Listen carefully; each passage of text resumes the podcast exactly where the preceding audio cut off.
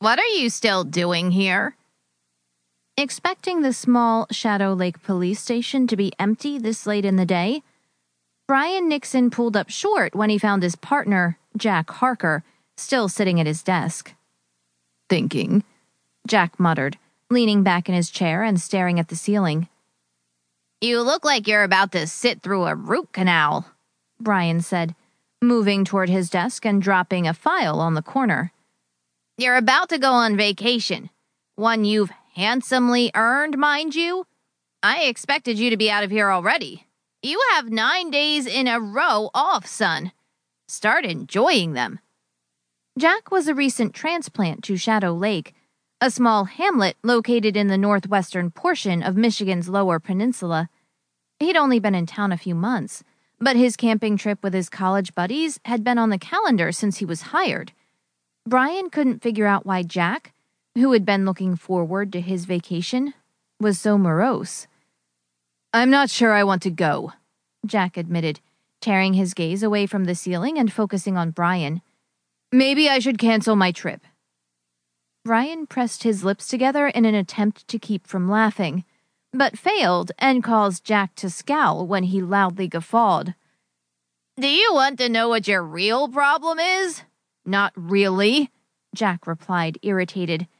Your real problem is that when you planned this little outing, and no offense, but you don't strike me as a camping sort of guy, so I'm worried you're going to get lost in the woods and we'll never hear from you again.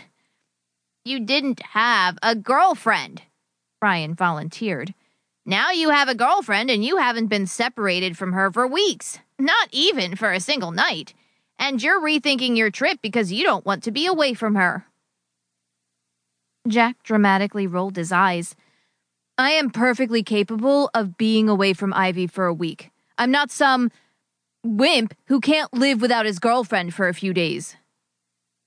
Ivy Morgan was Shadow Lake's version of Nirvana. At least if you listened to every man in her age group wax poetic about her during outings to the local bar.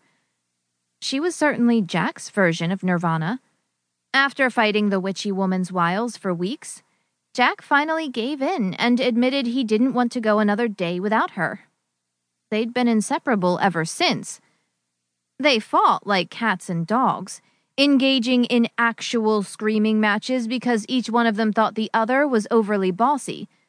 But that only led to heavy petting and cuddling minutes later, and a few other things.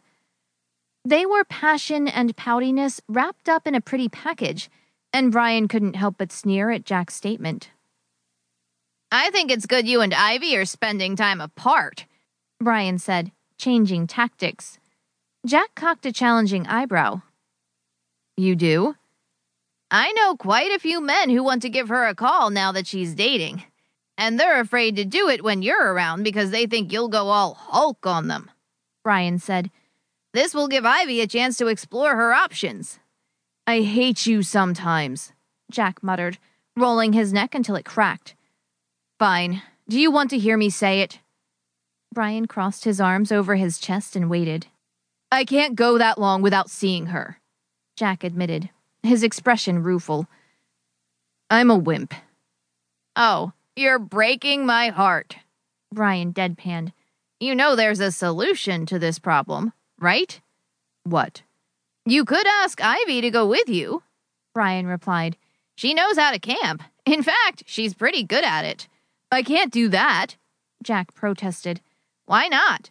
Because I'm leaving the day after tomorrow, and she'll take me asking her at the last minute as an insult, Jack said. Plus, well, I haven't told my college buddies that I'm even dating someone. That will come out while we're camping, and Ivy's feelings will be hurt. You haven't even been dating Ivy a month yet, Brian pointed out. She's not so irrational that would set her off. If you want to know the truth, I have an inkling her feelings are already hurt because you didn't invite her. Jack stilled, worried. What do you mean? Jack, you told me that your buddies are all bringing their wives and girlfriends, Brian said.